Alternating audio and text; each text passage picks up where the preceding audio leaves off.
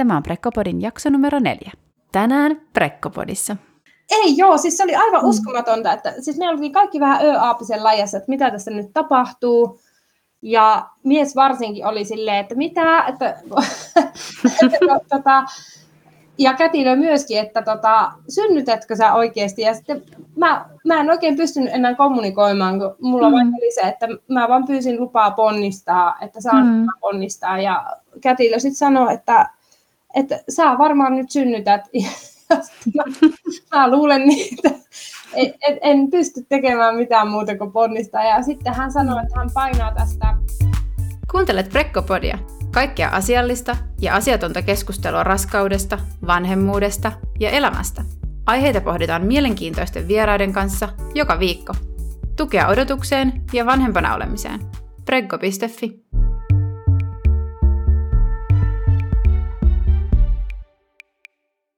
Moikka moi! Täällä on Prekkopodin juontaja Essi ja tästä jaksosta käynnistyy meidän synnytyskertomukset, eli tarkoituksena on tasaisin väliajoin mahduttaa mukaan podcastiin meidän äitien synnytyskertomuksia ja kokemuksia.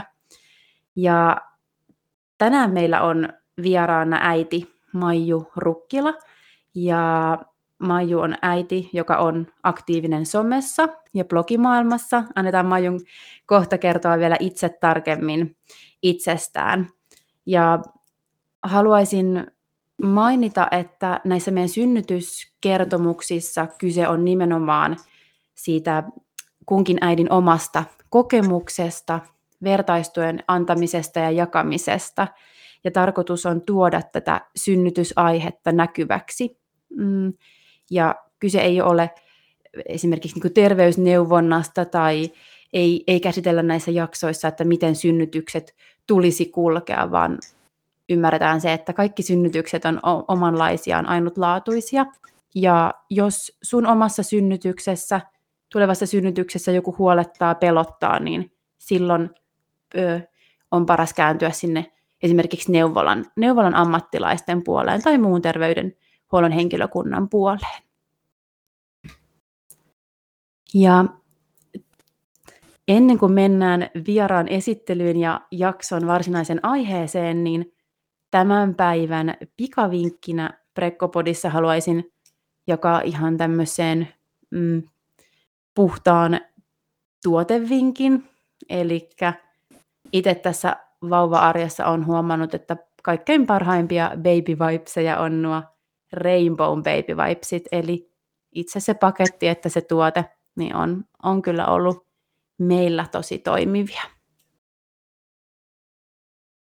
Mutta hei, sitten Maiju, lämpimästi tervetuloa podcastin pariin. Hei, haluatko ihan itse tai kertoa, kertoa, että kuka olet ja mitä sä teet? Joo, moikka moi. Kiitos tosi paljon kutsusta. On tosi, tosi kiva päästä vieraaksi tähän podiin. Ja mä oon tosiaan Maiju, 32-vuotias kolmen lapsen äiti.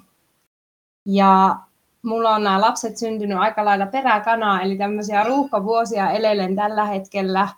Niin kuin tuossa sanoit, niin aika aktiivisesti sitten täällä Instagramissa ja blogin puolella toimin.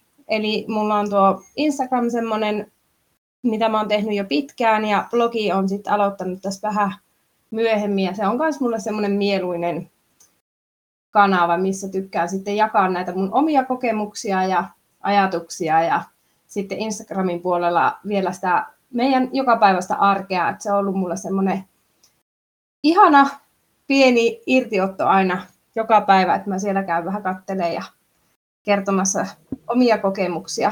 Niin kuin tuossa puhuitkin, niin se vertaistuki ja kaikki, niin hmm. on tosi hienoa, että näitä kanavia on, missä sitten pystytään toinen toistamme auttaa ja tukemaan. Mutta tosiaan joo, me asutaan täällä Oulun vähän pohjoisosassa Martin Niemessä ja mulla on sitten aviomies ja lisäksi vielä kolme koiraa kolmen lapsen lisäksi, että tämmöinen niin sanottu suurperhe kyseessä. Niinpä, eikö itse asiassa kolme, kolme lasta on nykyisin suurperheen se määritelmä. Ja sitten kolme koiraa päälle, niin siinähän on jo perhettä kerrakseen. Joo, joo, näin mä oon ymmärtänyt, että me aletaan olla jo silleen, niin moni meiltä kysyy, ai teillä on noin monta lasta, ja sitten mä kerron, että meillä on vielä kolme koiraa, niin sitten kaikki on silleen, että oi kauheat, että onpas iso perhe, ja Mm. Mutta tämä on varmaan nykypäivänä, siis ollaan su- suurperhe, joka tuntuu sitten välillä vähän hauskalta ajatukselta, että ehkä me sitten ollaan. Mm. Niinpä. No, me puhutaan tänään sun synnytyksestä ja tarkemmin tästä nyt sitten sun viimeisimmästä synnytyksestä. Mm, ja oikeastaan voitaisiin aloittaa ihan siitä raskausajasta. Mm, millainen se sun viimeisin, viimeisin raskausaika oli? No joo, hyvin erilainen oli verrattuna esimerkiksi tähän keskimmäisen raskauteen tai esikoisenkaan. Eli mulla on ollut niissä vähän erinäisiä ongelmia ja ennenaikaisen synnytyksen uhkaa, joten tämä raskaus oli hyvin mieleinen. Siinä ei ollut mitään tämmöistä, voi sanoa, että mulle hyvin stressaavaa asiaa. Muuta kuin sitten, että sokerirasituksessa sain sitten tuon raskausdiabeteksen, ne ylitti ne viitearvot sen verran paljon, että tota, sillä mentiin sitten loppuun asti. Mutta tota, hyvin normaali raskaus oli, ainoa mistä kärsin tosi paljon oli alkuraskauden pahoinvointi. Se oli mm.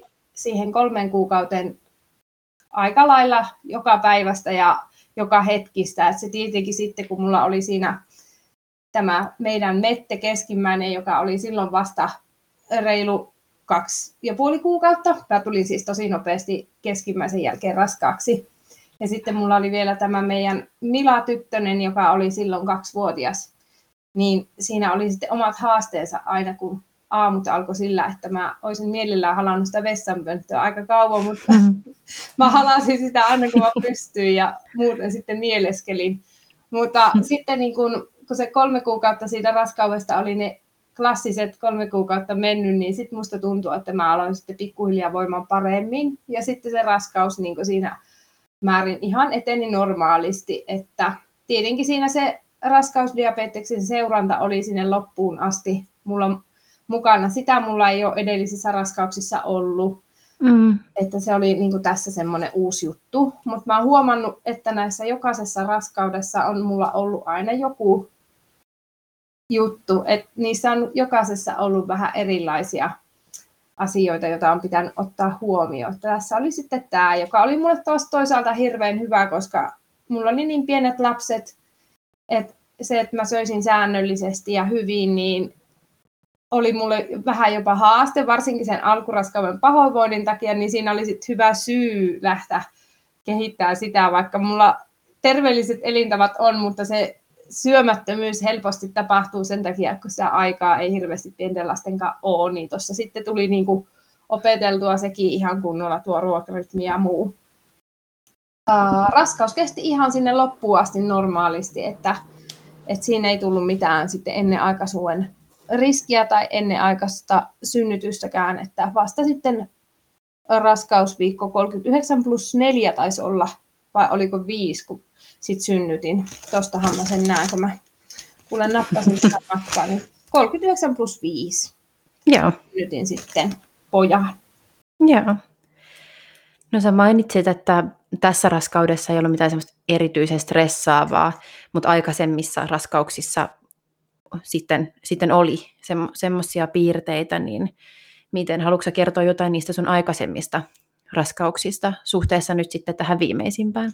Joo, joo siis tota, esikoisen kohdalla silloin kun aloin odottamaan, niin ää, siinä tuli sitten semmoinen, voi sanoa, että se oli aika lailla siinä raskausviikolla 20, kun mulla alkoi tulemaan semmoista todella kovat kylkikivut, jotka sitten seurasi sinne raskauden loppuun asti. Ja siinä sitten mun maksa-arvot lähti niin koholle, varsinkin sieltä ne ala-arvot, että tota, se oli sitten jatkuvaa seurantaa ja semmoista vähän pelkoa siitä, että milloin täytyy lähteä käynnistelemään se synnytys. Ja lopulta siihen myös päädyttiin sitten raskausviikolla 38, mutta tota, se oli semmoinen raskaus, mistä sitten kun se oli varsinkin esikoinen, niin jonkin verran menetin semmoista nauttimista sen takia, koska siinä oli semmoisia pelottavia asioita, mitkä mua sitten jäi niin kuin mietityttää monesti, että mistä tämä johtuu, ja mulla ei ole ikinä tämmöistä ollut, ja maksa-arvot, miten ne voi nousta, että mm. mä en hmm. ollut sillä sitä niin kuin, koskaan edes ajatellut, että se voi kuulua niin kuin raskauteen, mutta se tietenkin sitten, se oli tähän raskaushepatoosiin liitännäinen, että siinä ainoastaan sitten, mikä mun onni oli, niin ei noussut sitten ne sappihapot siinä määrin, että olisi pitänyt olla jo kovin mm. varhain huolissaan siitä, että mutta siinä tosiaan sitten raskausviikolta 20 eteenpäin, niin sitten oli semmoista tiivistä seurantaa joka päivä.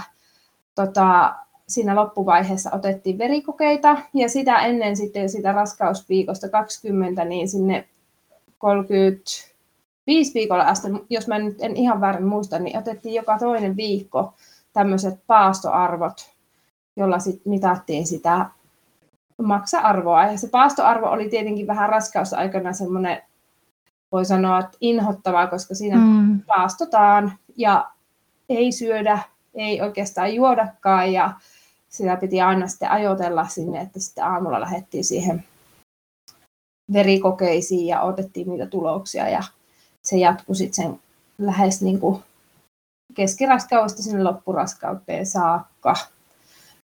Mutta sitten ihan siinä vaiheessa sitten, kun tehtiin se päätös, että käynnistetään ja tiesin, että vauvalla oli kaikki siinä vaiheessa hyvin ja terve tyttö kyllä syntyi ja kaikin puolin niin kuin sen jälkeen se huoli sitten poistui tietenkin, kun näki, että lapsi oli sylissä ja kaikki oli hyvin, mutta tota, se oli se esikoisen raskaus semmoinen ensimmäinen niin kuin vähän jännittävä, mutta sitten jos vertaa taas tähän keskimmäiseen, jota mä en osannut edes olettaa, että näin voi käydä, niin sit mm. se ei siinä määrin yhtään niin pelottavaa kuin mitä tämä keskiraskaus. Et siinä sitten ta- mm. kävi taas niin, että sit raskausviikolla 25 täysin ilman mitään merkkejä, niin mulla oli kontrollikäynti ihan tämän esikoisen raskauden vuoksi. Ja mä kävin siellä katsomassa, että kaikki hyvin ja nämä maksa-arvot oli hyvin ja niissä ei sitten ollut mitään huomautettavaa ja ihan normaali raskaus. Ja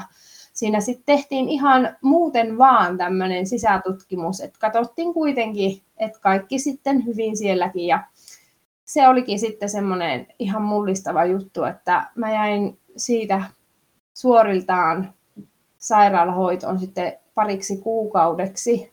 Mä olin nimittäin sillä hetkellä, kun se sisätutkimus tehtiin, niin jo yhden sentin auki ja sitten mulla ei sitä kohdun kanavaa ollut enää ollenkaan jäljellä. Eli oli aika sillä tavalla kriittinen tilanne sen suhteen, että lapsi oli tulossa hyvin mm-hmm. paljon ennenaikaisesti. Jotenka sitten aloitettiin tämä vuoden lepohoito siellä sairaalassa ja tietenkin sitten siihen liittyvät hoitotoimenpiteet. Ja sehän nyt sitten tietenkin oli mullistavaa siinä määrin, että mulla sitten vähän niin kuin koko elämä pysähtyi hetkellisesti siinä, että mä olisin ollut samana päivänä silloinkin menossa vielä töihin mm. ja mä vein esikoisen mun äidille ja isälle, eli mummulle ja papalle hoitoa ja sanoin, että mä tuun kohta, että äiti käy vaan tuossa äkkiä ja sitten oltiin sovittu mm. kanssa, että tehdään siinä sitten mummolassa vaihto ja mä menen töihin ja näin, mutta enpä mä sitten mennytkään enää mihinkään ja makasin ihan rehellisesti maaten siinä ensimmäiset muistaakseni kolme viikkoa niin, että siis ihan, ihan tota, en edes vessassa käynyt, että se oli ihan mm.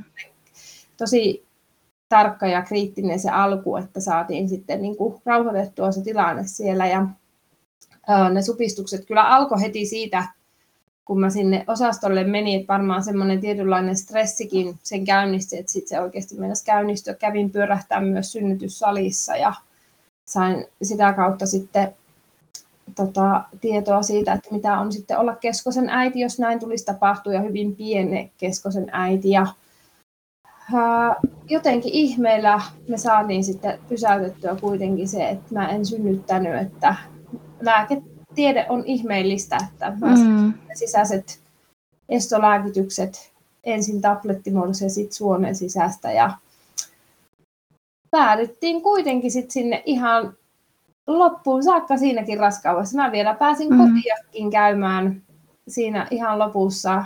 Ja sitten menin synnyttää ihan, ihan niin kuin täysillä viikoilla tämän meidän mm. keskinäisen ja onnellinen loppu siinäkin, että kyllä mä niin kuin sanoin, että lääketiede on aivan superihmeellistä tuo hoitohenkilökunta, että vau, mä kyllä mm. kiitän siitä sitä, että miten hienosti sitten reagoitiin tähän poikkeuksellisen tilanteeseen ja sitten tietenkin siihen hätäänkin, että mulle eniten oli raskasta se, että mun esikoinen, joka oli mulle ollut niin, tietenkin mä olin hänessä kiinni ja hän minussa. Mm. Ja sitten kun me yhtäkkiä joudutaankin erilleen ja sen lisäksi mä pelkään sitä tulevan lapsen menettämistä ja en pysty olemaan siellä, missä mä kokisin, että mun pitäisi olla, eli kotona, niin mm. se kaikin puoli oli semmoinen asia jo, että tuntuu, että tota, se mieli järkky suuresti, mutta onneksi mm. siellä pystyttiin mieltäkin hoitamaan sen lisäksi, että hoidettiin mua ja tulevaa vauvaa. Että. Joo, niin on tietysti, mulla heräsi myös just kysymys siitä, että, että koska toi kuulostaa tietysti äärimmäisen hurjalta ja stressaavalta, toi, niin kuin, toi tilanne kokonaisuudessaan, että, että saiko siihen sitten keskusteluapua myös sen puhtaan lääketieteellisen hoidon lisäksi?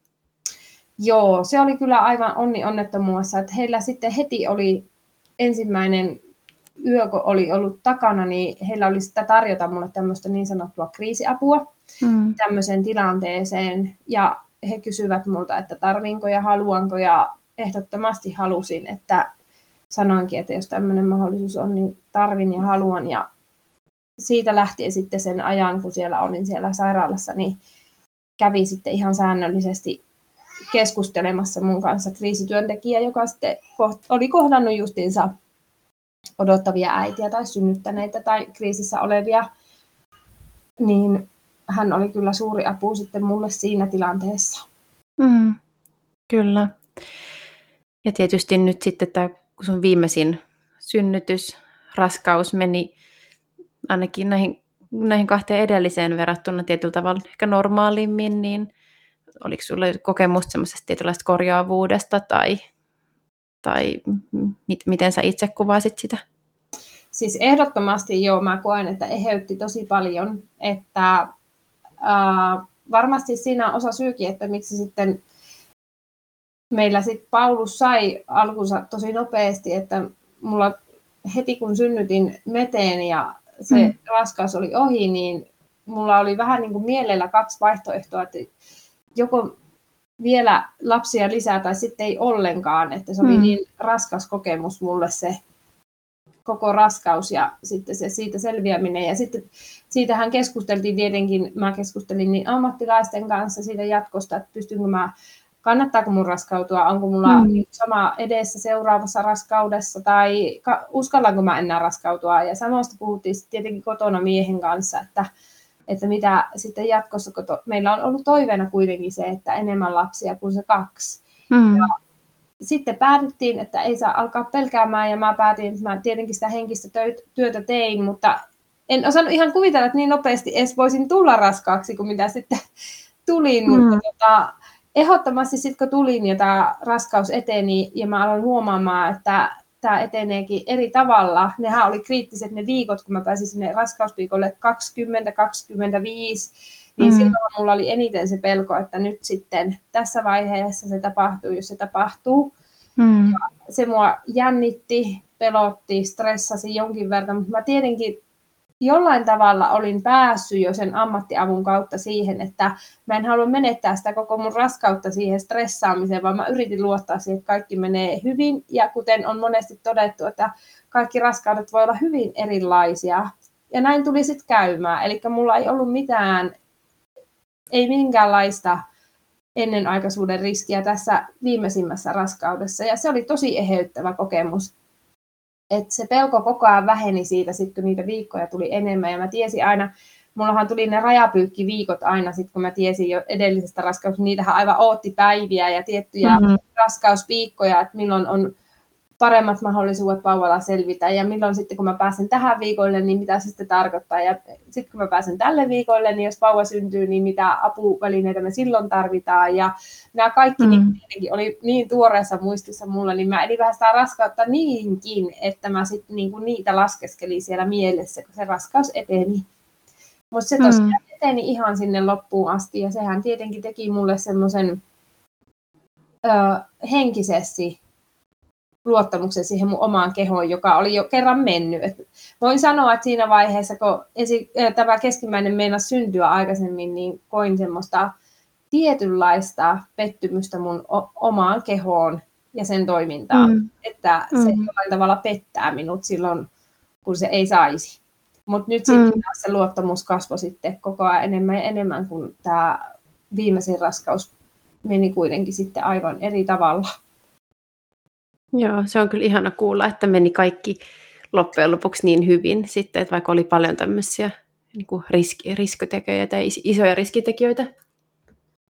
Joo, kyllä, kyllä. Ja siis sillä tavalla koen, että kun mä tätä viimeisintä raskautta mietin, niin semmoinen tietynlainen ajatus mulla siitä kuitenkin niistä edellisistä jäi, että tässäkin jotain tulee, että en, mm. en voinut ajatella niin, että tähän menee sitten tosi hyvin, kun kaksi edellistä on mennyt niin, miten sat, tämmöisiä suuria asioita tullut, ei nyt miten sattuu, totta kai ne on ollut ihan yhtä ihania raskauksia tietyllä tavalla, mutta niissä on ollut tosi paljon huolta, mutta sitten niin. taas tämä raskaus kun tuli, niin jollain tavalla sitä oli ehkä jo valmistautunut kaikkeen, niin, niin, niin se oli positiivinen yllätys. Siinä ei sitten tullutkaan niin hirveästi mitään. Ja olin aja, ajatellutkin, että jotain siitä tulee, mutta sitten se, että mitä siinä tuli, niin se ei ollutkaan sitten enää semmoista, mitä ei olisi voinut silleen käsitellä. Että tietenkin se, että jos toisen kerran olisi joutunut sinne makaamaan taas, joka olisi ollut kyllä ihan mahdollista, niin mm. olisin varmaan tällä hetkellä ihan eri mielellä puhumassa siitä raskaudesta. Mm. Niinpä. Ja tietyllä tavalla toi, mitä mainitsit tuosta, että, että, että antoi niin to, toivoa sitten, tai, tai, tai ajattelisin, että voi antaa myös niin kuulijoille toivoa siinä mielessä, että jos on niitä voiko sanoa huonoja raskauskokemuksia ja, ja pelkää sitä uudelleen raskautumista ja on, on niin pelkoja niin että se, että se ei välttämättä mene niin. Että tietyllä tavalla, että jos tulee sieltä lääketieteeltä ja lääkäreiltä lupa vaan raskautua, että sitten se on vaan niin kuin ehkä enää kyse siitä, että, että pääseekö itse siihen mielentilaan, että haluaa ja haluaa niin kuin tulla uudestaan raskaaksi ja, ja pystyy tavallaan käsittelemään, käsittelemään ne asiat. Että, että hienoa jotenkin, että sä oot niin kuin päässyt, päässyt siihen, että, että se, se ei tietysti ole pelkästään se, että saa sen vihreän valon sieltä lääketieteeltä, mutta sitten myös se, että on uskaltanut antaa sille mahdollisuuden ja sitten onkin tullut hyvä kokemus. Joo, just näin, että sillä ajatuksella silloin kun mä lähdin tästä puhumaan ihan avoimesti ja ihan niin kuin somen kautta kerroin tätä tilannetta, niin ja sitten tietenkin kun tämä, ras, tuorein raskaus tuli ilmi, niin, niin halusin ihan samalla ajatuksella tuua sitä just, että, että se ei aina tarkoita sitten kuitenkaan sitä, että ne samat asiat toistuisi toisessa raskaudessa. Ja just niin kuin sanoit tuossa, että silloin kun ammattilainen näyttää vihreitä valoa, että totta kai siitä oli keskusteltu niin kuin ihan ammattilaisten kanssa, niin kuin sanoinkin tuossa aikaisemmin, että olin kysellyt ja kyseenalaistanut sitä mun mahdollisuutta tulla enää raskaaksi ja kannattaako se ja minkälaiset riskit siinä on, mutta kuten hekin mulle sanoi, niin jokainen raskaus on aika ainutlaatuinen ja erilainen, että jos vain pääsee just sinne henkiselle tasolle siinä mm. määrin, että uskaltaa ottaa vastaan sen, mitä se raskaus tuo, niin se voi tuoda jotain aivan muuta kuin mitä sitten edelliset raskaudet. Et mm. silleenkin halusin just sitä, ja haluan tuoda sitä uskoa siihen, että ei, ei siinä, jos on vielä se halu tulla raskaaksi ja saada lisää lapsia, ja siellä taustalla on vaikka raskas kokemus, niin ettei se olisi sitten se este sille suurelle unelmalle, jos se on niin suuri se unelma. Uskaltaisi mm. vielä yrittää. Niinpä. No hei, mennään sitten ö, tähän tosiaan viimeisimpään raskauteen ja siihen ihan raskauden loppuun. Eli mitkä raskausviikot sulla oli silloin, silloin kun synnytys käynnistyi? Joo, mit... Niin, joo, sano vaan. Joo, silloin kun synnytys käynnistyi, niin se oli raskausviikko 40, eli 39 plus 5 oli tarkka silloin, kun lähdin synnyttämään ja synnytin. Siis synnytys oli todella nopea. Että mm. tota, siinä mielessä niin hyvillä viikoilla synnytin. Hmm. Mitä siitä siinä vaikka edeltävät päivät, viikot, oliko sulla jotain tuntemuksia, että tämä saattaisi, saattaisi käynnistyä tai edistyä? No joo, ehkäpä semmoinen tietynlainen tunnustelu lisääntyy, mitä enemmän niitä viikkoja tulee, ja siinä vaiheessa, kun alkaa olla noin kypsät viikot, niin kyllähän niitä tuntemuksiakin oli.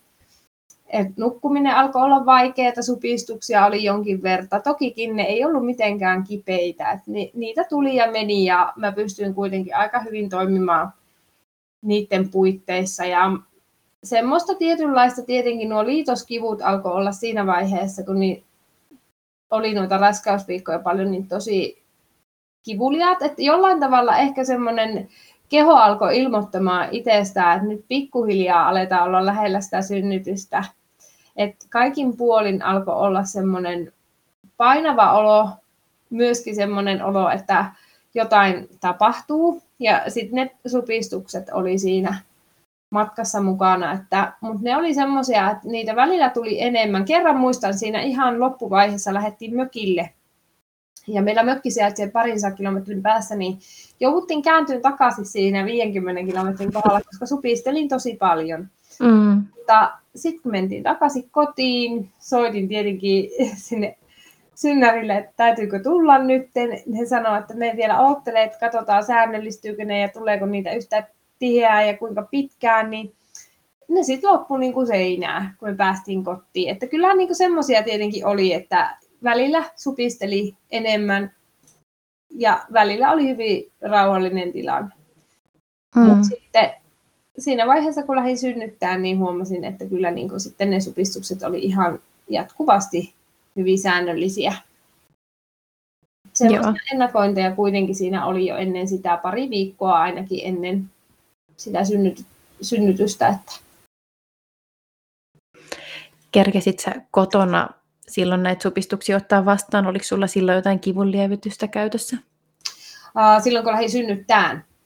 Niin. Joo, tota, silloin kun ne supistus, supistukset käynnistyi ja mä kotona odotin vielä, mies meni nukuttaa lapsia, niin mä muistan, että mä kävelin tätä meidän asuntoa ympäri. Mulla ei ollut mitään kivun lievitystä silloin vielä, eli silloin niitä tuli jo silleen kolmen viiva minuutin välein ihan säännöllisesti. Ja se, mitä mä huomasin, että mitä mun keho tarvi, niin oli se, että mä kävelen ja hengittelen ja juon vettä. Ja sillä tavalla sitten mä niitä supistuksia otin vastaan täällä kotona ollessa. Ää, aika nopeasti huomasin, kun ne alkoi sitten säännöllistyä ja sitten tietenkin niitä tulee vielä tiheämmin siinä ennen kuin me lähdettiin sinne sairaalaan, niin että kohta täytyy lähteä. Mutta kotona en ehtinyt vielä mitään kivunlievitystä ottaa, että se oli enemmänkin just tämmöistä kävelyä ja hengittelyä. Mm. Ja tietysti tietyllä tavalla varmaan sekin, se on sitten lääkkeetön kivunlievitys varmaan just tämä sun tapa kävellä ja hengittää, että, että, että, niin, että, että tietysti sitten, jos siitä on ollut apua, niin kai se katsotaan tietynlaiseksi niin kivunlievitykseksi kuitenkin, vaikka ei ole virrast, verrast, rinnastettavissa mihinkään lääkkeeseen tietenkään. Joo, siis ehdottomasti kyllä. Joo, ja mä olin opetellut tietenkin, mulla oli kaksi raskautta taustalla jo, niin näitä hengitystekniikoita ja siitä mm. paljon oppineena edellisistä raskauksista ja synnytyksistä, niin osasin jo jonkin verran sitä kehoa tuntea ja tunnustella ja hakea niin semmoisia asioita, jotka tekee hyvää. Ja se hengitys on varsinkin semmoinen, mitä mä huomasin, että se niin kuin tosi paljon helpottaa. Semmoinen hengitys, johon keskittyy ja keho keskittyy. Et silloin kun niitä supistuksia tulee, niin mun mielestä oma keho kaipasi sitä, että hengitys on silloin mukana ja silloin pystyin paljon paremmin ottamaan vastaan. Kun ne alkaa tietenkin olla jo siinä vaiheessa, kun ne on säännöllisiä, niin mulla ei ollut hirveän kivuliaita vielä ennen kuin lähdettiin sairaalaan, mutta epämukava tunnehan se on, kun niitä tulee mm. Jatkuvasti, niin kyllä siinä mä koen ihan suurena kivunlievityksenä tämmöiset, että on niitä muitakin kuin sär, särkylääkettä tai muuta vastaavaa, mitä voi vielä kotona ottaa ennen kuin sairaalaan menee. Niin... Mm. Kyllä. Oliko se opetellut näitä hengitystekniikoita ihan niin kuin itsenäisesti, vai oliko se käynyt jotain synnytysvalmennusta, kurssia, mistä, mistä se tavallaan ammensit tätä oikeaa tekniikkaa? No joo, siis mähän olin käynyt silloin esikoisen kohdalla tämmöinen lempeä synnytysvalmennus käytiin miehen kanssa, joka oli tosi hyvä. Et siinä käytiin kyllä tosi kattavasti läpi synnytyksen aikana kivun lievitystä niin, että se ei ole lääkkeellistä. Ja en pystynyt kyllä sitä kahdessa edellisessä raskaudessa tai synnytyksessä käyttämään niin tehokkaasti kuin mitä sitten tässä. Mm. Tämä lähti huomattavasti mun mielestä silleen lempeämmin käyntiin tämä synnytys. Mutta olin opiskellut niitä ja sitten aika paljon kuunnellut justiinsa niin podcasteja kuin sitten äänikirjoja. Et mulla oli tämä Peloton synnytyskirja, mitä mä kuuntelin. Mm. Ja se on hyvä. Se on tosi hyvä, joo. Siinä oli tosi paljon semmoisia asioita, mitä sitten vielä loppuviimein niin tuli aina pätkittäin mieleen. Et sen kuuntelin niin tässä viimeisessä raskaudessa vasta. Ja sitten niitä tiettyjä harjoitteita, mä jonkin verran olen joogaillut tuolla raskausjoukassa käynyt, niin siellähän sitten opetellaan sitä hengitystekniikkaa, joka on ollut mulle ihan tarpeellista, koska mun mielestä se hengittäminen oikealla tavalla ei ole mitenkään helppoa. Mm. Niin koin, että silloin pystyin sitten jo hyödyntämään niitä oppeja sieltä. Ja sitten tietenkin se, että kotona olin hengitellyt ja keskittynyt siihen hengittämiseen aina kun vaan oli semmoinen tilaisuus, että mutta olin opetellut kyllä, että en lähtenyt siinä vaiheessa niin kuin ihan vaan hengittelemällä, vaan ihan keskityin siihen hengittämiseen, kun sitten niitä supistuksia tuli. Hmm. No mitä sitten, kun te saavuitte sairaalalle, mikä tilanne siellä oli? No joo, silloin kun me lähdettiin sairaalaan, niin niitä supistuksia tuli koko ajan soitinkin siinä matkalla sitten, että nyt ollaan lähdössä, että tota, nyt niitä tulee niin säännöllisesti, että tullaan katsomaan tilanne ja jokseenkin lähin vähän sinne sillä ajatuksella, että varmasti mennään takaisin kotiin ja että mm. en ole niin kipeä, että varmaan sinne jäisi, mutta tota, sitten kun me mentiin sinne ja päästiin sisään, niin ö, ensimmäisenä tehtiin mulla sisätutkimus, jossa sitten selvisi, että mä olin niin kuin kolme senttiä auki. Ja silloin mm. hän sanoi, että aika varmasti vielä kotiin menette, että, että sen verran epäkypsä tilanne, mutta sitten tietenkin kun laitettiin käyrille ja ne käyrät sitten näytti niitä supistuksia, joka sitten tulikin ihan niin kuin jatkuvasti ja ne oli sen verran kuitenkin napakoita, niin sanovat sitten siellä, että, että tiedätkö, kyllä sä nyt jäät tänne, että tota, mm. et sä enää lähde kotiin. Ja, ja mä huokasin oikeastaan helpotuksesta sen takia, koska mä mietin, että jos ne supistukset olisi jatkunut samalla tavalla, niin en hirveän kauas sairaalasta olisi halunnut lähteä.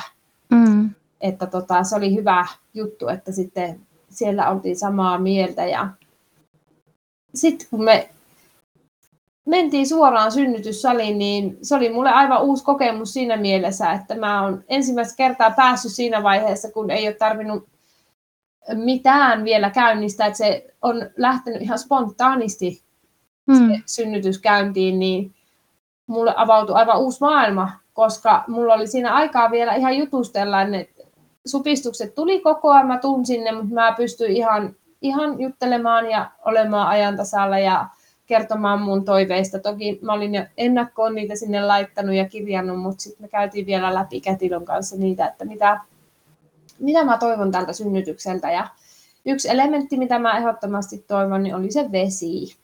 Hmm. Ja se onneksi sitten toteutui, koska siinä vaiheessa mä sain mennä suoraan oikeastaan ammeeseen. Et mä olin siinä vähän aikaa ollut ja kertonut, niin me katsottiin vielä uudestaan tilanne, että miten oli tuo kehittynyt sitten tämä, tai edennyt tämä synnytys ja en ollut vielä hirveän paljon enempää auki kuin lähes sen neljä senttiä sitten kun sinne ammeeseen siirryin ja siellä sain sitten ottaa vastaan niitä supistuksia. Ja se vesi oli mulle kyllä semmoinen niin mieluinen elementti, että sen olisin varmasti valinnut muissakin synnytyksissä, jos olisi ollut mahdollista. Ja nyt ensimmäistä kertaa se sitten toteutui, vaikka sitä olin jo aikaisemminkin toivonut. Se oli kyllä ihana kivun lievitys. Että siellä mä sitten semmoisen tunnin verran olin ja niitä supistuksia tuli koko ajan enemmän ja enemmän, mutta ne ei tuntunut siellä veessä sitten ollenkaan niin pahalta kuin siellä veen ulkopuolella. Hmm. Oliko sä, arvioida, että miten kauan sä olit siellä vedessä ja miten se avautuminen sitten, että sanoit, että ainakin tuntui itsestä hyvältä, että oliko se sitten myös niin, että, että, että, avau, että sentit avautui siinä sitten samalla vai miten se eteni? Joo, siis äh, mä olin siinä semmoisen tunnin ajan, kun mulla alkoi sitten jotakin tapahtua. Eli mulla jotenkin napsahti, mulla ei tullut lapsiveet vielä silloin, eikä mulla mm. tullut kotiakkaa. Eli mulla ei ollut mennyt siinä vaiheessa vielä lapsiveet. Niin, mutta jotakin napsahti tuolla mun sisällä sen tunnin jälkeen, kun mä siinä veessä olin ollut. Mm. Ja mä olin kerran käynyt siinä välissä siis suihkussa, kun sinne piti vaihtaa sitä vettä. Sehän ei pysy hirveän lämpimänä se vesi vaan sen voi sitten vaihtaa halutessaan. Ja tokikin siinähän se lämpötila täytyy ollakin semmoinen ruumiinlämpö, että ei mikään kovin lämmin alkujaankaan, mutta sitten tosiaan kerran kävin siinä suihkussa, tulin takaisin ja silloin oli noin tunti mennyt, kun mä siihen altaaseen olin ensimmäisen kerran hypännyt. Ja sitten alkoi tulla semmoisia supistuksia, että sitten niin tuntui tosi pahalta. Että alkoi tulla kipua, semmoista kipua, että mun oli vaikea olla siellä altaassa, mun oli vaikea niin kuin, etsiä sieltä semmoista asentoa, missä mun olisi niin kuin, hyvä ottaa niitä vastaan. Vähän ehkä semmoinen hätä, että nyt tämä varmaan kohta syntyy. Ja siinä vaiheessa sitten me pyydettiin käteilö takaisin sinne huoneeseen. Eli hän oli lähtenyt pois, kun mä jäin sinne altaaseen ja sanonut, että sitten kun tuntuu siltä, että haluat siirtyä tai tulee jotain, niin painaa nappia, että hän tulee sitten. Ja muutenkin säännöllisesti käy siinä ja näkee, mutta, tota, mutta ei ollut sitten niin siinä vaiheessa, kun alkoi tulla niitä oikein kivuliaita supistuksia, niin siinä vieressä. Mutta sitten tosiaan hälytettiin hänet paikalle ja mä nousin sieltä altaasta sitten pois. Ja ne supistukset alkoi olla niin kipeitä, että se matka siihen altaalta sinne sänkyyn oli tosi lyhyt, mutta se tuntui tosi pitkältä, että mä puuskutellen menin sinne ja pysähtelin koko ajan ja tunsin, että nyt niin kuin jotakin tapahtuu. Ja siinä vaiheessa, kun mä sinne sängylle sitten pääsin, niin tehtiin se sisätutkimus ja mä olin kyllä auennut siinä sitten aika paljonkin siellä altaassa ollessa, että mä aloin olla siinä vaiheessa noin kahdeksan senttiä auki. Ja siinä vaiheessa sitten alettiin puhumaan siitä, että kohta varmaan tapahtuu, mutta siltikin vielä odoteltiin niin kuin sitä, että haluanko mä jonkun kivun lievityksen. Ja mä olin kyllä niin kipeä, että mä kyllä halusin. Mm. että pyysin sitten, että nyt niin kuin, vaikka toiveena oli, että mahdollisimman pitkälle ilman lääkkeellistä kivun lievitystä, mutta siinä vaiheessa sitten sanoin, että nyt alkaa tuntua oikeasti tosi, tosi hurjalta. Mm. Mä en tiedä sitten, että mikä siinä oli se perimmäinen syy, mutta Kätilö sanoi, että hän päätyisi nyt epiduraaliin kuitenkin sit sen spinaalin. Mä olin saanut edellisessä spinaalin, joka on mm. se aika nopea ja äkillinen apu ja sit se ei vaikuta niin kauan, mutta epiduraali mm. oli hänen mielestään sit se tässä vielä se, mihin päädytään. Ja oli jotenkin mulla oli sellainen ajatus, että hän ajatteli, että me mennään tässä vielä jonkin aikaa eteenpäin, että ei, niin kuin, tämä ei vielä lähde käynnistymään tämä synnytys kokonaan, että vaikka mä olin jo tosi paljon auki ja muuta ja supistelin kipeästi. Mutta siinä vaiheessa mulla itselläni oli semmoinen olo, että joo, että mä luotan täysin siihen, että mitä ikinä nyt sitten tapahtuukaan, niin et kunhan mä saan jotakin kivunlievitystä, niin se on hyvä. Mm. Mm. Ja sitten alettiin sitä epiduraalia laittaa, mutta tota, se oli kyllä semmoinen, että me ei mennätty saa sitä millään, niitä supistuksia tuli niin tiuhaan. Ja sitten kun me vihdoin se saatiin, niin mua ponnistutti jo niin paljon, että, tota, että mä sanoin, että en pysty olemaan ponnistamatta. Mm. Ja siinäkin vaiheessa vielä sitten katsottiin, että, että tota, tai ei oikeastaan lähdetty enää tekemään sisätutkimusta, vaan enemmänkin silleen keskusteltiin siitä mun olosta, että, että voisinko mä vähän aikaa vielä niin kuin levähtää tai tuntuuko siltä, että pystyisin vähän rentoutumaan, mutta en. Et silloin kyllä sitten se ponnistamisen tarve oli niin suuri, että oikeastaan se epiduraali ei varmaan ehtinyt edes vaikuttaa, kun mä lähdin jo ponnistamaan. Niin, ja niin. Se ponnistusvaihe kesti, mä tuossa vielä katoin, että se oli merkitty tuonne, että se oli minuutti. Ja, ei se varmaan lyhempi voi varmaan ollakaan. niin kuin tie, tie, siellä tiedoissa heillä. Ei joo, siis se oli aivan mm. uskomatonta, että siis me oltiin kaikki vähän ö-aapisen lajassa, että mitä tässä nyt tapahtuu. Ja mies varsinkin oli silleen, että mitä, että, että tota, ja kätilö myöskin, että tota, synnytätkö sä oikeasti? Ja sitten mä, mä en oikein pystynyt enää kommunikoimaan, kun mulla mm. vain oli se, että mä vaan pyysin lupaa ponnistaa, että saan mm. ponnistaa. Ja kätilö sitten sanoi, että, että sä varmaan nyt synnytät. mä, mä luulen niitä. En, en, en pysty tekemään mitään muuta kuin ponnistaa. Ja sitten hän sanoi, että hän painaa tästä vähän, mä luulisin, että siellä oli vähän epäkypsä tilanne näin, mulla jäi semmoinen olo, että hän joutui sieltä pikkusen auttaa, että mm. saadaan se synnytys ihan siihen ponnistusvaiheeseen, mutta sitten tosiaan siitä ei mennyt kuin ihan hetki, niin vauva oli sitten mulla sylissä. Ja se oli tosi, mm. tosi nopea. Jopa niin nopea, että mä en niin ehtinyt itse siihen mukaan ollenkaan, että se oli, se oli niin semmoinen äkillinen se avautuminen siitä ammeesta sitten sinne synnytykseen. Ja muutenkin niin kuin hyvin hämmentävää, koska siihen tuli se epiduraali vielä väliin, että se mm-hmm. hämmensi mua sillä tavalla, että mä, en, mä ehkä keskityin siihen epiduraaliin enemmän kuin siihen supistuksiin, että mä sain itteni piettyä paikallaan siinä, että saahan se sinne. Ja sitten mä jo mm. tosiaan ponnistin, että siinä kaikki tapahtui tosi nopeasti siinä sitten sitä ammeesta nousemisesta. Ja synnytyshän olikin 4 tuntia 55 minuuttia siitä lähtien, kun mä olin kotona alkanut supistelemaan. Eli kun mä saavuin sinne sairaalaan, niin mä olin jo silloin, niin kuin, mä olin laskettu siitä, että mä olin kotona ollut jo useamman tunnin ja siellä sairaalassa sen ammeessa sen tunnin. Eli siinä ei ehtinyt olla kuin siis ihan hetki sitten siinä sen ammeen jälkeen, kun se synnytys sitten oikeasti tapahtui ja poika syntyi. Mm.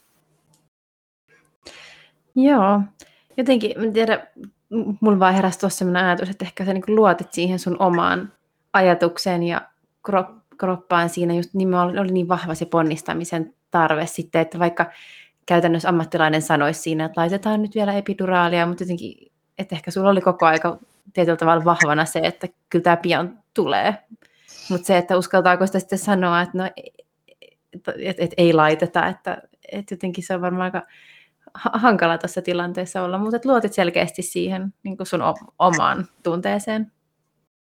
Joo, luotin ja välillä en taas luottanut. Et jotenkin mulla tuli sillä jossain vaiheessa semmoinen olo, että ei niinku, että mä tunnen liian voimakkaasti siihen nähdä, että mun pitäisi vielä niinku tähän jää odottelemaan ja niin. lepäilemään. Mutta ehkä siinä just päästäänkin siihen, että jokainen synnytyskin on niin erilainen, että varmaan siinä sitten tietyllä tavalla aina katsotaan niitä edellisiäkin, että kauanko on kestänyt mikänenkin vaihe, mm. ja se ehkä vähän ohjaa niin synnyttäjän kuin sitten kätilön ja hoitohenkilökunnan ajatusta siitä, että minkälainen voi ehkä olla. Toki en ole mikään, nämä synnytykset ovat aika nopeita kaikki, mutta se, että kuinka nopea tämä sitten oli tuosta niin loppuvaiheesta sinne synnytykseen, niin se yllätti varmaan meidät kaikki. Mm. että ei, en osannut itsekään olettaa, että se tapahtuisi niin nopeasti sitten se lopullinen vaihe ja se ponnistus. Ja ei kukaan meistä siellä huoneessa. Jotenkin musta tuntuu, että ja siitä kätilö mulle sitten lopussa sanokin vielä, että jos hän jotain tässä tekisi, että hieno synnytys ja ihan kaikin puolin mulla itselläkin jäi tosi hyvä olo siitä ja semmoinen onnistunut synnytyskokemus, mutta hänkin sanoi, että hän aivan yllättyi, että tämä, niin sit, tämä loppu meni näin, että nyt jos hän saisi valita kivunlievityksen toisin, niin hän valitti mm. sen spinaalin. Mm. Mutta tota, ei se siinä vaiheessa enää muuttanut millään tavalla tietenkään asioita ja se, se nyt oli meidän arvio siinä vaiheessa, että ihan yhtä laillahan mä sitten sanoin, että joo, että valitaan se epiduraali mm. sitten, että ei, eihän näitä voi ennustaa, että miten se sitten lopulta sitten päätyy, että kauanko siinä sitten vielä odotellaan. Ja epiduraalikin alkaa suht nopeaa kuitenkin vaikuttaa, että mm. se vaikutus on pidempi. Et siinä vaiheessa varmaan on mietitty enemmänkin sitä kestoa. Sen, kun mä sinne kuitenkin tulin niin pian. Siinä ei sitten ehti mm. olla sitä aikaa. Monestihan varmasti synnyttäjät kuitenkin siellä aika lailla, tietenkin on kaikki erilaisia synnytyksiä, mutta voi olla, että kun tullaan synnytyssaliin, niin siellä vielä ollaan jonkin aikaa. Kyllä.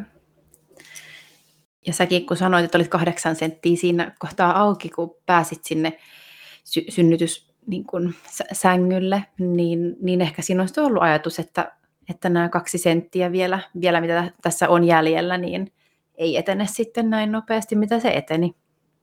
Joo, varmasti on ollut semmoinen, että siinä on sitten jääty ehkä ootteleen ja ajatteleen sitä, että varmaan, että siinä voi vielä mennä aikaa, plus siinä ponnistuksessa voi mennä aikaa, että pelataan varman päälle, että se kivunlievitys mm. sitten pysyy matkassa sen ajan, kun mä sitä oikeasti tarvii, ja sitä sitten voi lisätä tarvittaessa siinä, että ei oteta sitä riskiä, että, että se voi sitten loppua just silloin, kun mä tarvitsen eniten. Ja ihan ymmärrettävästi sitten valittiin se epiduraali. Kyllä. No mm, vielä palaan tuohon ponnist, ponnistusvaiheeseen, niin missä asennossa kerkesikö vaihtelemaan sitä ponnistusasentoa vai oliko niin nopea, että ei kerinnyt sitten miettimään sitä? No sitä ei keritty kyllä miettimään ollenkaan, että se tapahtui tosiaan niin nopeasti, että mä olin siihen päässyt siihen just siitä epiduraalin laitosta siihen, siinähän maataan kyljelleen ja aika lailla yritetään pysyä paikoillaan. Ja sitten kun se epiduraali oli saatu mulle ja teipattu ne, seitähän lähtee semmoinen, voi sanoa, miksi sitä nyt sanotaan, siinä menee se josta sitä lääkettä annostellaan semmoinen, mikä se on, johto. Niin, joo. Joku tämmöinen. No, ei, joo, ei, ei varmaankaan johto, mutta tiedän, mitä tarkoitat. Joo. Josta sitä lääkettä annostellaan, niin sitten kun mä olin justiinsa asettautunut siitä niin kuin sinne selälleen, niin kun ne oli laitettu, liimattu sieltä selästä sinne käteen, niin sen jälkeen sitten se tapahtui se ponnistaminen ja se ponnistuksen tarve tuli silloin. Eli mitään ei ehitty tekemään siinä vaiheessa muuta kuin ponnistaa, että se sitten tuli niin kuin siinä ihan makasin selällään, jalat oli koukussa, mahan pää, vähän niin kuin sinne vatsan päälle, vedin niitä itseäni kohti ja ponnistin. Se tapahtui sillä tavalla. Joo. Tämä ponnistus. Joo, että aika tämmöinen, niin kuin, jos sanoa, perinteinen niin kuin ponnistusasento, mitä mi- mihin monesti on ymmärtänyt, että niin kuin myös kätilöt sitten ohjaa. Tietysti synnyttäjän toiveen mukaisesti, mutta että, että tämmöinen niin kuin tyypillinen. Joo, kyllä. Kyllä. Tietenkin mulla siinä silloin ennen kuin lähdin synnyttää, niin oli toiveena, että mä olisin ponnistusvaiheessa sit siirtynyt vaikka seisoma-asentoon tai jopa sit sinne veteen synnyttänyt. Se oli mulla niin semmoinen haape, mutta sen nopeuden takia ne sitten unohtu ne haaveet, että ei sinä ehditty ajattelemaan mitään, että olisi siirtynyt jonnekin. Ja toisaalta niin. niin mä koen, että kun sitten kun synnytin, niin siinä sitten ponnistusvaiheessa tuli ilmi, että vauvalla oli se napanuora pään ja kehon ympärillä, mm. niin ehdittiin sitten hyvin ottaa se sieltä vielä löysemmäksi ja siihen tietenkin sitten tuli, kun se ponnistus tapahtui, niin hälytettiin myös toinen kätilö ja näin. Joo. vaiheessa sitten he löysytti sitä napanuoraa siellä, että vähän jarruteltiin sille, että saatiin turvallisesti vauva sieltä ulos ilman, että napanuora olisi sitten kiristynyt liian tiukalle. Niinpä. No, miten sitten, sitten kun lapsi tai poika saatiin ulos, niin tota, miten, mikä siinä oli sitten tunnelma siinä varsinaisen ponnistuksen jälkeen?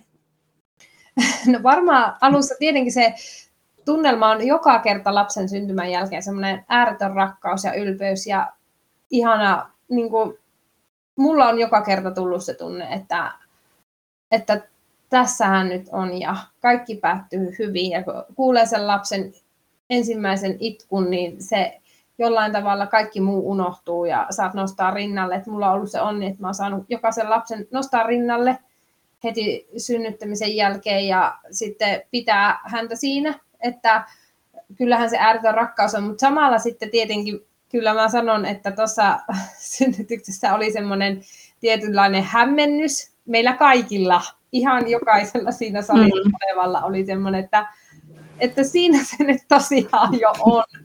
Et, et oli varmaan ajateltu kuitenkin me kaikki, että siinä menee vielä aikaa. Ja mm. se oli hämmentävä tilanne, että niin. tämä on tosiaan ohi tämä synnytys, että, että tämmöinen synnytys, että voiko näin nopeasti tulla lapsia. Mun piti ihan niin kuin pari kertaa justiinsa miettiä, että miten niin kuin nopeasti voi lapsi syntyä, koska kuitenkin mm. edellisissä on se ponnistusvaihe, ollaan ponnisteltu ja ollaan niin kuin ihan ajatuksella sit kunnolla ponnistettu ja nyt sitten vaan niin kuin kaikki tapahtui. Mm. Niin oli se hämmentävää, mutta samalla tietenkin se lapsen syntymä on aina semmoinen elämään mullistava kokemus. Mm. Oliko tuossa synnytyksen jälkeisessä vaiheessa jotain ähm, mainittavaa tai jotain semmoista, mistä haluaisit kertoa? No oikeastaan siinä ei sitten ollut sen kummempaa, että siinä hyvin perinteisesti meni tämä, että ei voi sanoa perinteisesti, mutta meillä meni mm. tällä tavalla tämä kaava, että, että tota, mies katkaisi napanuora ja sitten punnitukset ja muut ja lapsi nostettiin takaisin syliin ja rinnalle ja aloiteltiin imetystä, joka ei ole mulla yhdessäkään raskaudesta tai synnytyksen jälkeen tullut luonnosta. Siinä on mennyt sitten aikaa, että tässäkin meni aikaa ennen kuin vauva sitten hoksasi tämän rinnan ja tarttua siihen, että jäätiin siihen ootteleen sitten itkevän vauvan kanssa, että, että hän hoksaisi tämän imemisen. Mutta mitään semmoista ihan, mikä niinku ihan erityisesti jäisi mieleen, niin ei varmaan ollut tässä niin semmoisia asioita, mitä voisin ajatella, että tämmöistä en osannut kuvitella sitten. Hmm. Että aika Joo. lailla kaikki meni niin kuin sillä tavalla itse toivoin, että vauva saisi olla siinä rinnalla sitten. Ja... Niin. Joo, se on hienoa kuulla. Sekä ei tietysti ole aina itsestäänselvyys, että sitten vaikka itse niin kuin synnytys menisi hyvin, niin siinä on tietysti aina myös se jälkeisvaihe sitten, että niin kuin oma osansa. Ja sitten tietysti myös se, että miten, miten vauva voi, mutta ilmeisesti hän voi kuitenkin hyvin, hyvin tässä kohtaa, että vaikka oli vähän sitä napanuoraa siinä sitten kiertynyt. Joo, ehdottomasti joo. Ei ole itsestäänselvä asia ja semmoinen asia, joka niin kuin on ollut tosi olen ollut kiitollisessa tilanteessa siinä, että vauva on saanut heti siihen syliin, että vaikka on ollutkin tämmöinen napanuora pään ja vartalon ympärillä, niin siinä ei sitten ehtinyt tulla mitään hapenpuutetta tai muuta vastaavaa, joka olisi sitten tietenkin sen siirtänyt vähän myöhemmälle vaiheelle, että oltaisiin mahdollisesti käytetty vähän happi kaapissa tai mitä tahansa tehohoitoa annettu sitten, että, että tota, hyvin ihana oli, että siinä ei sitten tullut mitään komplikaatioita siitä. Joo.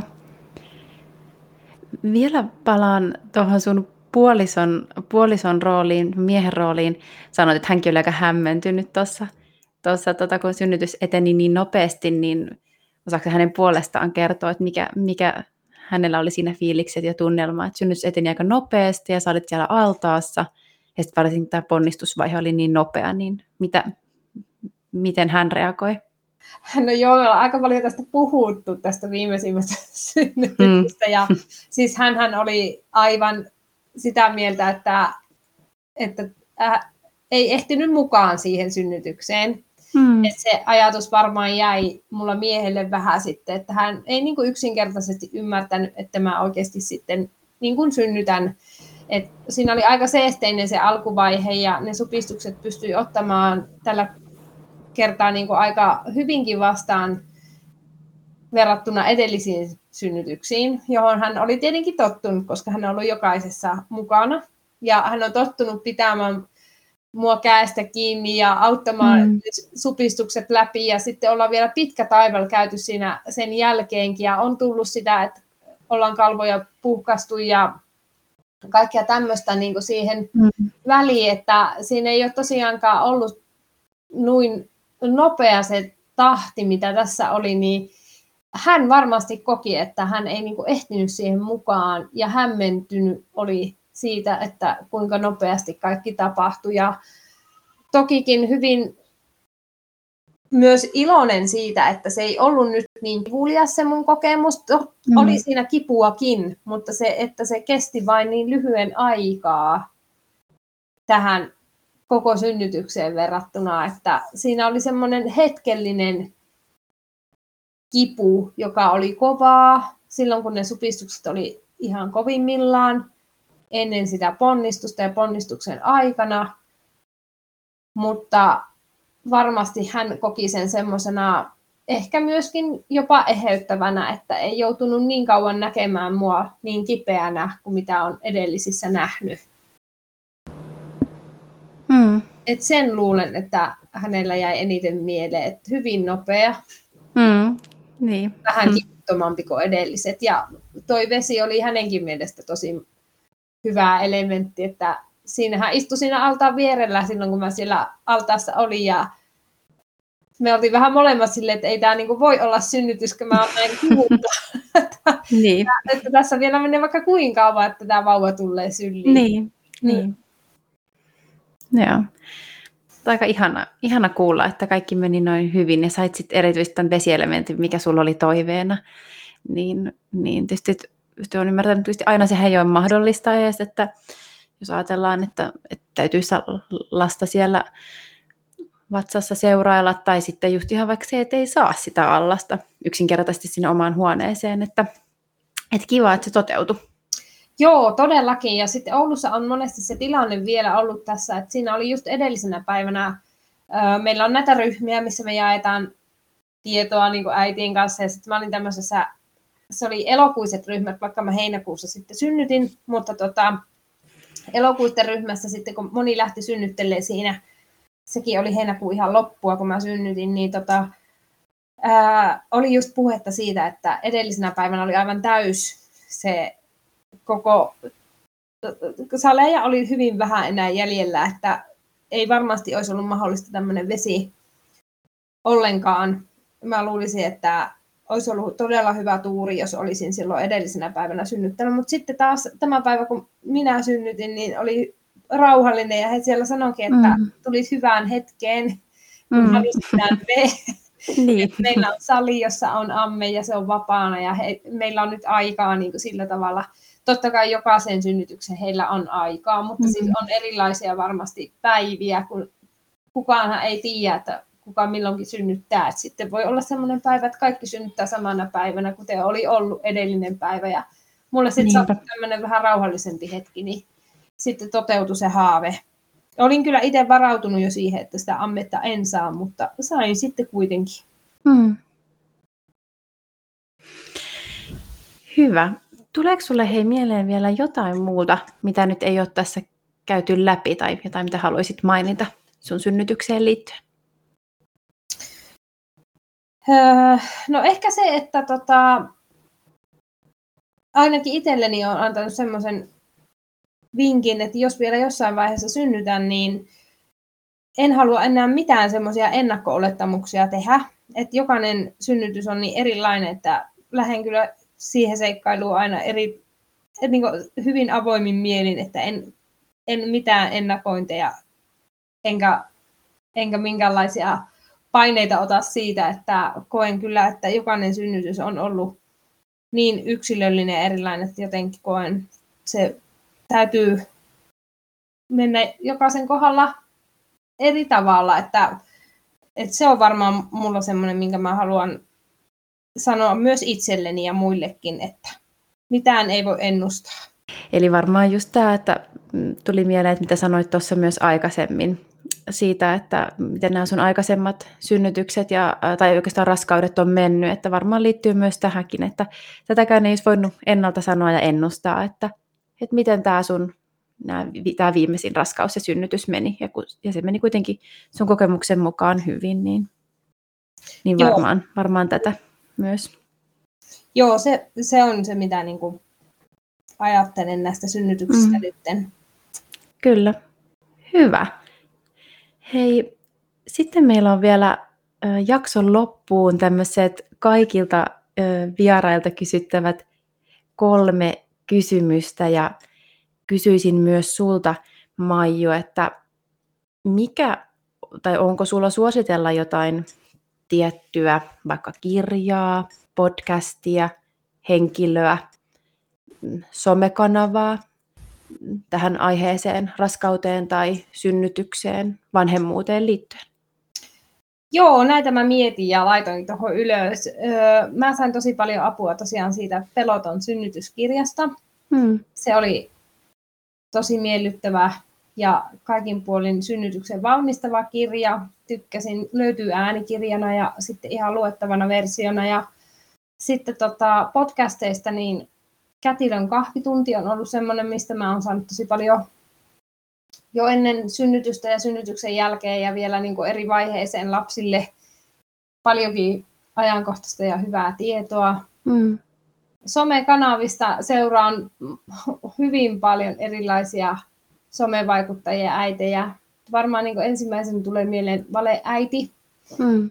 Instagramissa, jota on sitten seurannut jo pitkään. Ja hän, joka kyllä tosi rehellisesti ja mielenkiintoisesti elämää äitinä ja sitten lasten eri kehityksestä, että niin useamman lapsen äiti hänkin. Että nämä on varmaan semmoisia, mitä mä niinku itse seuraan hyvin paljon hmm. enemmänkin, että tässä on vaan niinku ihan, mä oon niin. niinku semmoiset varmaan oli tosi vaikea edes sanoa, että mitkä on hyviä. Nämä, nämä mulla niin tulee ensimmäisenä mieleen. Joo, tässä oli hyviä, hyviä suosituksia kyllä. No, mitä sitten ajattelet, että mikä on parasta äityydessä?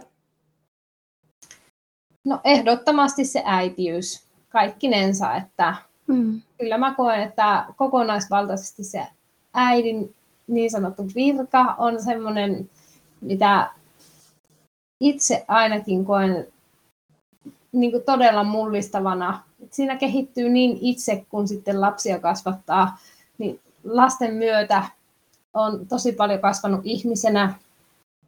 Ja koen, että se, se on parasta, että kun ne lapset on siinä, ja sä saat joka päivä nähdä, kun he kehittyy, niin onhan se tosi hienoa. Mm. Et Kyllä. Se eläminen lasten kanssa ja jokainen päivä, kun on erilainen, niin jollain tavalla, niin joka päivä kyllä kiitollisena laitan nukkumaan. Olen saanut sitten viettää yhden päivän enemmän lasten kanssa. Ja kyllä äitiys on ollut mulle ainakin niin pitkä ajan haave, että en voi muuta kuin sanoa, että ihan kauttaaltaan se äitiys on mulle semmoinen mm. paras asia. Joo. No, niin kuin puhuttiin, niin sä oot suur, suurperheen äiti, niin miten suurperheen äiti rentoutuu parhaiten? No, tota, mä just tätä mietin, että miten mä rentoudun. No kyllä mä ehkä rentoudun sillä tavalla, että mä aina välillä, tiedätkö, lähden metsään käveleen ihan niin, että mulla ei kukaan ole kiinni minussa. Tota, mm. ihan yksin. Korkeintaan joskus otan Pauluksen matkaan niin, että hän silloin nukkuu ja mä oon osannut ajoittaa hyvin, että, että ei niin kuin pitäisi herätä heti, mutta kyllä varmaan tuommoinen luonto on ollut mulle niin kuin tullut enemmän ja enemmän merkityksellisemmäksi sen oma jaksamisen kannalta, että pääsee pois siitä. Ja tietenkin ystävien näkeminen, joku oma juttu, liikunta on mulla se juttu ollut aina, että jollain tavalla kun pääsee liikkumaan, niin se on sitä omaa aikaa ja tärkeää aikaa. Joo, ja se on tietysti tosi tärkeää kyllä siitä, kyllä, kyllä endorfiineja t- tulee ihan, ihan kun pääsee tuonne tota, liikkumaan ja saatika vielä johonkin metsään, niin ai että. Joo, kyllä. Se on semmoista henkistä voimavaraa, mitä sieltä saa joka mm. kerta, kun sinne lähtee, niin vaikka lähtisikin hyvin sekaavalla mielellä ja mm. hyvin väsyneenä, että miettii, että onko tässä mitään järkeä, kun mä oon niin väsynyt, että nyt mä lähden vielä tonne käveleen tai muuta, mutta mun, kyllä se niin vaan on, että semmoinen happirikas ilma ja luonto, niin harvoin vie niitä voimavaroja. Että jos on hyvin väsynytkin, niin kyllä mä oon huomannut, että enhän mä sinne huhkimaan lähde, vaan nauttimaan ja mm. se hetki, mitä siellä on, niin on se lyhyt tai pitkä, niin se kyllä on niin kuin palautumisen kannalta tosi tärkeä. Kyllä. No vielä loppuun käydään läpi, että mistä sut löytää somesta, mistä sua voi seurata? Joo, eli mut somesta löytää tosiaan ihan Instagramista niinkin perusnimi kuin oma nimi siellä löytyy, eli Maiju Rukkila. Sieltä löytää mut. Ja sitten tosiaan blogia kirjoittelen minulta sinulle. Se on vaikuttajamedian alla oleva bloginimi, niin sitten jos sinne vaikuttajan median sivustolle menee blogeihin ja etsii sieltä minulta sinulle blogia, niin sieltä löytää sitten mut. Toki löytyy sieltä mun Instagramista ihan siitä biostakin tämä blogi, että ei tarvitse lähteä etsimään sieltä, mutta niistä kanavista mutta ainakin löytää. Joo, sieltä käykää seuraamassa Maijua. Hyvä, hei kiitos todella paljon, että tulit vieraaksi ja ennen kaikkea jait sun kokemuksen ja näitä kolmea kokemusta, että ne oli tosi, tosi tota, tärkeitä kokemuksia jaettavaksi ja oli, oli hienoa kuulla sun tarina. Kiitos tosi paljon, että sain olla mukana tässä ja oli tosi mielenkiintoinen kokemus mullekin tämä. Joo, kiitos. Ja jos joku siellä kuuntelijoista ajattelee, että haluaa itse jakaa oman synnytystarinansa tai on jotain muuta tärkeää sanottavaa raskaudesta, äityydestä, synnytyksestä, niin laita meille viestiä. Me löydetään Instagramista prekko.fi tililtä. Siellä voi laittaa yksityisviestiä tai jos herää jotain kysymyksiä, ajatuksia, niin niihin vastaillaan myös siellä. Ja eipä oikeastaan muuta kuin ensi viikkoon ja sitten uusien aiheiden pariin. Moikka moi!